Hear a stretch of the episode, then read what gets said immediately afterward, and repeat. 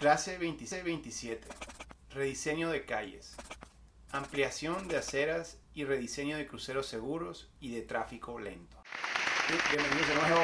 Este, hoy vamos a platicar sobre ese concepto de rediseño de calles que está muy vinculado al manual ah, de diseño de calles que platicamos, de diseño inteligente de calles. Pero hoy vamos a tratar de aterrizar un poco más ah, en lo concreto. Entonces, nomás, brevemente, parte del reto que tenemos es que las calles durante los últimos 40, 50 años las regulamos y las diseñamos para vehículos. Y la ciudad entera pues ahora está colapsándose en este eh, sistema diseñado para automóviles donde la solución a la que se le ha aspirado es tratar de meter más puentes, segundos pisos, lo que sea para generar ingeniería de flujo de capacidad vehicular y muchos de nuestros retos todavía es que en normas y en, y en estudios seguimos buscando eso, ese impacto vial de proyectos y de calles que, que le den mayor comodidad al automóvil.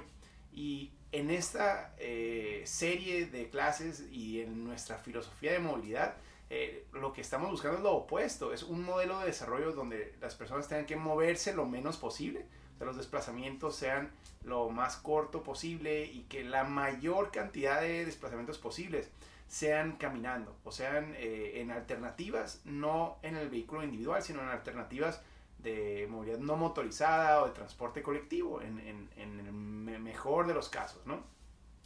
Pero pues esto implica un rediseño normativo, regulatorio, institucional y sobre todo un rediseño de las calles. O sea, las calles tienen que eh, repensarse por completo. O sea, es, es, una filosofía y es un diseño completamente diferente el que se necesita para, para que podamos sustituir desplazamientos de, en vehículo individual por sobre todo la caminabilidad. Entonces, tenemos que pensar en, en esta nueva filosofía de ciudades caminables y de calles caminables. Entonces, digamos que ya tenemos esos manuales, estas guías, estas nuevas regulaciones de cómo, de cómo hacer las calles nuevas, porque ese es parte del, de lo difícil. Si generamos estas guías, bueno, podemos regular todo lo nuevo. Y es bien importante, porque lo nuevo durante los próximos 30 o 40 años es posible que, que duplique la extensión actual de la mancha urbana eh, o que la triplique o la cuadruplique para muchas ciudades. Eh, entonces eso es maravilloso. Si ya todas las calles nuevas que empezamos a construir se construyen con una nueva filosofía de diseño, entonces vamos a ver grandes beneficios en las próximas décadas. Pero ¿qué hacemos con lo que ya construimos? O sea, ¿qué hicimos? ¿Qué hacemos con todo lo que ya está diseñado exclusivamente para el automóvil? Eh, y que aún así los automóviles pues están batallando mucho, ¿no? Y cómo cambiamos esos diseños, pero cómo, cómo, eh, cómo incluimos a la ciudadanía en este proceso, porque el, el rediseñar algo que si bien mal funciona, eh, estos conceptos de caminabilidad y de, y de, aceras y de tráfico lento eh, pueden asustar muchísimo a los ciudadanos que, que, ya están estresados con el tráfico que tienen actualmente y, ya viven en un punto de la ciudad y trabajan en otro. No, no, no vamos a poder eh, cambiar su, su, o mejorar su vida y su movilidad eh, con la ampliación de una acera eh, en una parte de su recorrido y cuando menos no lo vamos a hacer en, en, el corto plazo. Entonces, ¿cómo hacemos este proceso? Y eso es lo que vamos a hablar hoy, más allá de los diseños, va a ser lo práctico, el, el proceso. Y, y, para simplificar un poco, o sea, si dijimos en la clase 25 de, de las guías de diseño, que el elemento más determinante era la banqueta, pues hoy me gustaría enfocarme mucho en eso, en cómo, cómo gestionar ese proceso para el rediseño de una calle y de, para el mejoramiento de las banquetas en esa calle. Y, y lo que hemos platicado es que la, la, banqueta, para que funcione, para que realmente cumpla esta, esta, esta, este servicio de, de movilidad que queremos buscar, necesitamos pensar en banquetas de cuando menos 3 metros, sobre todo las calles locales. Ya en las calles secundarias y calles eh, primarias, o sea, las que atraviesan toda la ciudad o las que articulan un barrio con otro. Eh, en esas tenemos que pensar en banquetas de 4, 5, 6, 8 metros. Eh, entonces, vamos siendo ambiciosos en eso. Eso pues, es parte de, de lo que ya planeamos en la clase 25, a través de la planificación, de los manuales, de las guías.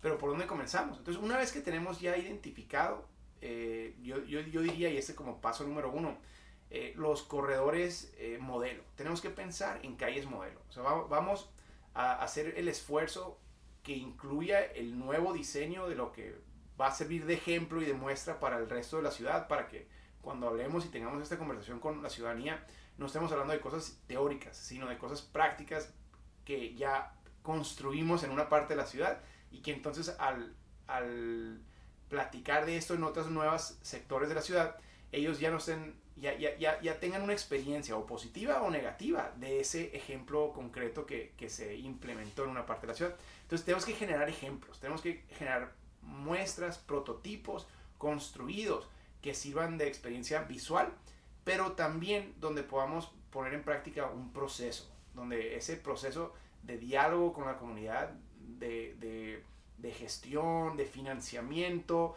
de corrección, de adecuación, de, de, eh, de, personalización, o sea, porque no todas las calles deben ser idénticas en un punto de la ciudad con el de otro. Entonces tenemos que encontrar cómo personalizar para reflejar los valores y las virtudes de cada sector y de cada comunidad. Eh, bueno, vamos haciendo todo eso como parte del proceso. Eh, y como anuncio aquí, tenemos ya una publicación sobre, sobre toda esta parte del proceso que vamos a estar compartiendo con ustedes próximamente como parte de este programa eh, que estamos eh, también eh, publicando con la Fundación Frederick Naumann, tanto para el diseño de calles como para el mejoramiento urbano. Y, y en esas dos guías, que son dos diferentes, van a poder aplicar mucho de esto de lo que estamos platicando hoy. Pero bueno, entonces, ¿cómo reimaginamos? Al, al reimaginar estos prototipos, que van a ser las primeras muestras, tenemos que tener algunos puntos clave en ese rediseño para que al final realmente funcione, para que la experiencia sea una positiva realmente y que pues, la muestra no sirva como, como muestra negativa y que ya de ahí en adelante todos nos, nos, nos eh, bloqueen este, este esfuerzo en otras comunidades y en otros barrios, sino que la quieran vivir. Tiene que funcionar. ¿Y cómo la hacemos funcionar? Bueno, número uno, el tamaño de la banqueta en el diseño va a ser muy importante que sea un tamaño realmente funcional. Eh, cuando menos 3 metros, ya dijimos, número uno. Número dos, eh, ¿cómo le hacemos? O sea, ¿qué, cómo, ¿cómo ampliamos esa banqueta? O sea, suena muy bien una banqueta de 3 metros, pero pues si no tenemos campo, ¿dónde la metemos? Y aquí entra la reflexión de a, dónde, a qué le vamos a robar eh, espacio. Y, pues el, el culpable eh, natural es el, es el estacionamiento sobre la vía pública. O sea, muchas veces no tenemos, no tenemos eh, manera de, de, agregar banquetas salvo eliminando un carril de flujo vehicular o, cuando sea posible, el del estacionamiento en la vía pública. Y, y, y eso puede funcionar muy bien, que es el caso de Avenida Mazarik en, en la Ciudad de México. Es un ejemplo que destaca que ha funcionado muy bien que, implicó muchos retos de, discusiones eh, ciudadanas, pero que al final se eliminó el, carril que se usaba para el estacionamiento vehicular. Entonces, esa parte es una gran oportunidad porque entonces, en ese caso, al eliminar todo un carril de, estacionamientos, pues estamos ganándole de cada lado de la calle casi 3 metros a, la, a la banqueta. Y una banqueta que en aquel entonces existía de 2-3 metros, donde le estamos agregando 2-3 metros más, ahora es una banqueta maravillosa de casi 6 metros. Entonces, tenemos que ser ambiciosos cuando hagamos estas remodelaciones, sobre todo cuando vamos a poner muestras. Eh, no pongamos muestras de lo mínimo, mínimo, pongamos muestras del ideal. Y esas muestras, si vamos a, hacer una banqueta de casi de 3 metros, bueno, vamos haciéndola de 4, 5 o 6 para que el impacto final sea maravilloso y realmente enamore a otras comunidades y la consideren para su propia comunidad. Ahora, eliminar la fila de estacionamientos va a ser una gran herramienta. Pero ahora, ¿a dónde lo reubicamos? Entonces, parte de este proceso para, para esos proyectos tenemos que identificar a dónde vamos a enviar estas necesidades actuales de estacionamiento. O sea, es tanto para comercio que necesitan que los clientes se paren cerca o para residentes que no quieren caminar 20 minutos estacionados muy lejos cuando no tienen manera o no tenían estacionamiento suficiente en su propia casa. Y, y, si bien pueden en el tiempo encontrar solución, a corto plazo es un gran reto si les quitamos todo el estacionamiento que tenían eh, anteriormente. Entonces, parte de esta reflexión va a implicar definir dónde van a estar los nuevos estacionamientos y, si podemos mandarlos a callejones traseros, esconderlos, va a ser muy positivo. Pero si no, entonces tenemos que pensar en, proyectos de estacionamientos públicos, o sea, ya sea, eh, ya sea en terrenos baldíos que, que encontremos o que identifiquemos, o en construcciones de infraestructura para estacionamientos de varios niveles, de 3, 4, 5 niveles. Afortunadamente, muchos de estos proyectos van a ser un buen negocio, o van a ser autofinanciables. El estacionamiento es un elemento que puede pagar muy bien. Poner parquímetros en un lugar donde ya era gratis antes es difícil, aunque es necesario en muchos, en muchos lugares. Entonces aquí entra esta discusión de, de, de, mecanismos de autorregulación con precio o con cobros eh, de estacionamiento de la vía pública, de parquímetros y todo. Pero en, es muy difícil esa conversación. Pero cuando eliminamos el estacionamiento de la vía pública y lo estamos reubicando a sitios específicos, sobre todo que tienden a ser terrenos privados o a lo mejor eran terrenos con otro uso, es más fácil esa conversación. Bueno, aquí ya se entiende por qué se tiene que cobrar, porque era un terreno privado, pero la autoridad debe hacer parte de la gestión para que sirvan como, como estacionamientos para esas familias que están perdiendo su, estacionamiento actualmente eh, desde el principio, o sea que va, vaya en paralelo el rediseño de la calle con el nuevo sitio de estacionamiento cercano a sus viviendas. Y, y nos abre varias posibilidades, porque si muchos de ellos no quieren pagar, bueno, es más fácil negociar con algunas cuantas familias el poder darles eh, estacionamiento gratis por una cantidad de tiempo dentro de este nuevo sitio que construyamos o que identifiquemos. Eh, eso nos puede ayudar a resolver esas dos o tres o cuatro personas que iban a bloquear un, un proyecto entero de rediseño. Eh, podemos ganárnoslas de manera específica antes de que contaminen la mentalidad y el espíritu de todas las otras 100 o cientos de familias que, que iban a ser parte de este y que estaban más abiertas a este proceso. Eh, pero entonces la ubicación, la nueva ubicación de esos estacionamientos eh, va a ser parte fundamental de esos rediseños. Otro tema, sobre todo relacionado al estacionamiento que tenemos que analizar, es que muchos de estos eh, edificios que vamos a estar impactando con esa nueva ampliación de, acera, la acera no nomás significa ampliarla, o sea, parte de esto va a ser bien importante, no nomás es el tamaño de la acera, es la calidad y la continuidad de la, de la banqueta de la acera. Entonces, aquí no podemos tener banquetas que suben, que bajan, que tienen escalones, que tienen bajadas para autos y que al final del día, aunque sea muy grande, el peatón va peleándose con vehículos entrando y saliendo a, velocidades altas y en reversa de muchas de estas, de estas eh, eh, predios, viviendas o centros comerciales que están al lado de la banqueta. Para que la banqueta funcione, vamos a tener que hacer la banqueta un lugar sagrado y eso implica el, modificar la manera en que interactúa cada edificio, sobre todo el vehículo que entra y sale a los edificios, con la banqueta. Entonces vamos a tener que restringir muchos de esos accesos, reubicar esos accesos, prohibir esos accesos en algunos lugares o en el modo más práctico, porque si es una calle donde pues cada predio tiene que tener su propio acceso y ni modo, vamos a tener que asegurar que el acceso sea de una manera muy diferente a la que era anteriormente. Entonces lo que pasaba antes, y eso es muy común todavía, es que eh, muchas de esas tiendas o destinos comerciales que tenían estacionamiento frente a su, a su establecimiento, eh, para aprovechar mejor el terreno, diseñaban el estacionamiento entrando en una dirección y saliendo en reversa, sobre todo cuando son 5, 6, 7 estacionamientos, todos salían en reversa. Y eso es destructivo para este sentimiento sagrado de una banqueta segura.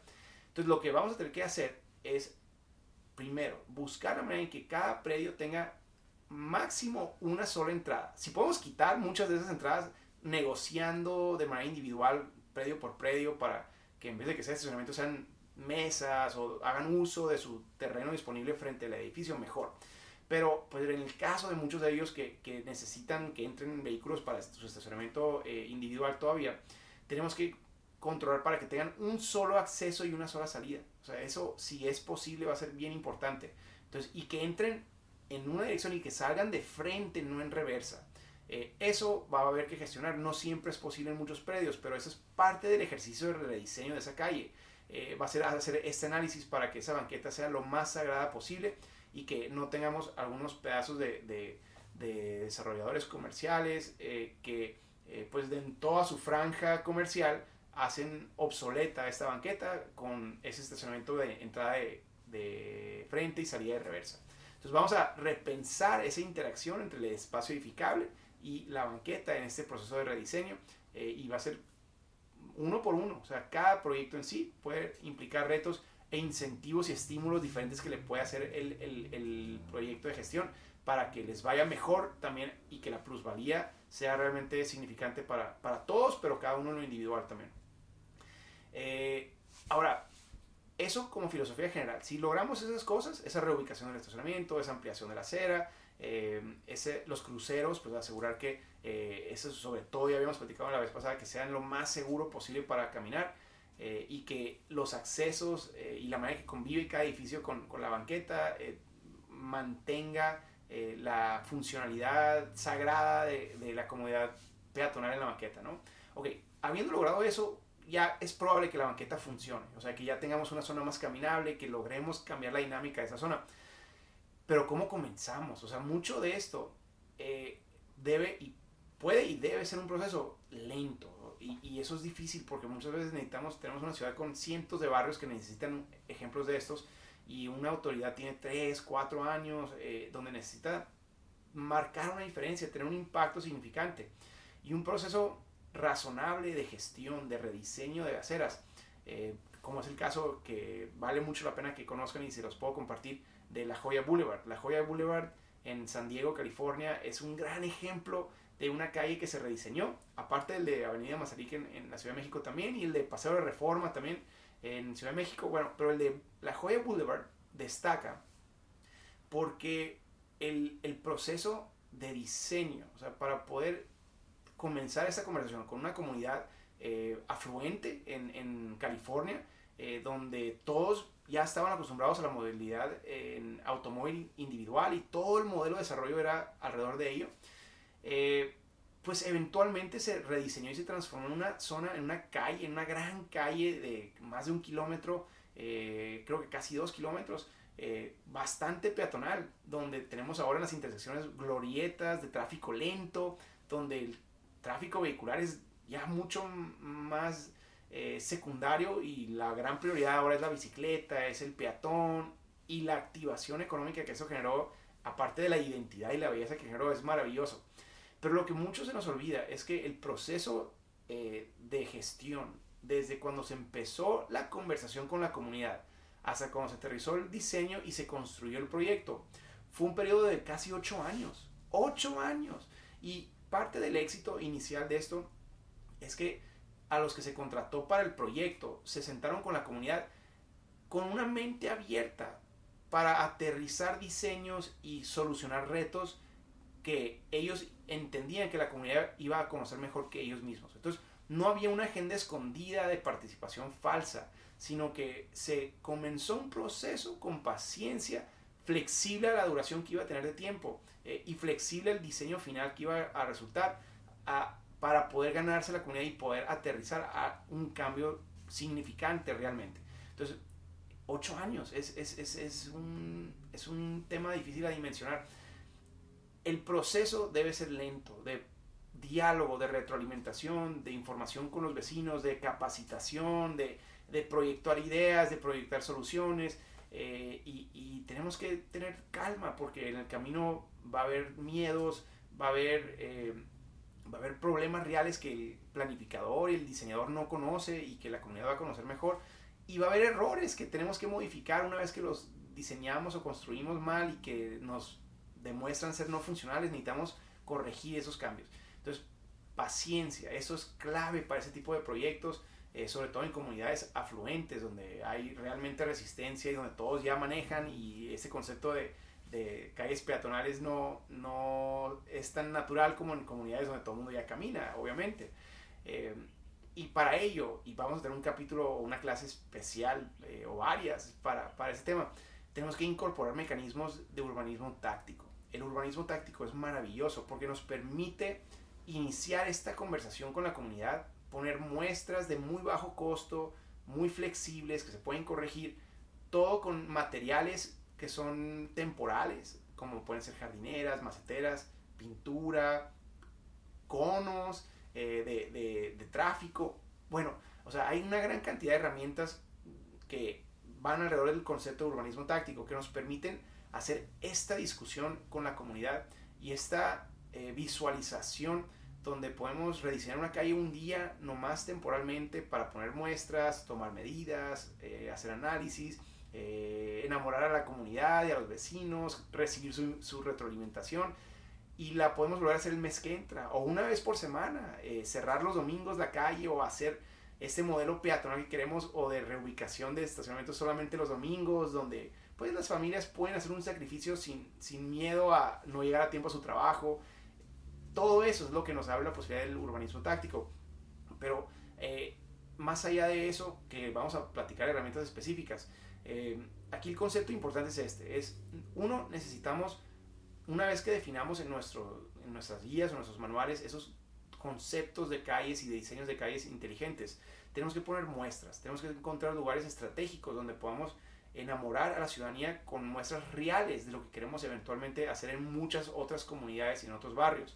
Y el proceso, la muestra, no nomás se trata del producto terminado final, sino del proceso. O sea, tenemos que usar esto como una oportunidad para incluir a la comunidad en lo que es y lo que debe ser cualquier proyecto de mejoramiento urbano que implique una transformación de su comunidad y de la manera en que viven en sus comunidades y, eso no es fácil. Entonces aquí los invito a, a la paciencia necesaria para implementar metodologías eh, que requieren tiempo y que requieren esta comunicación con la comunidad para poder implementar un proyecto finalmente.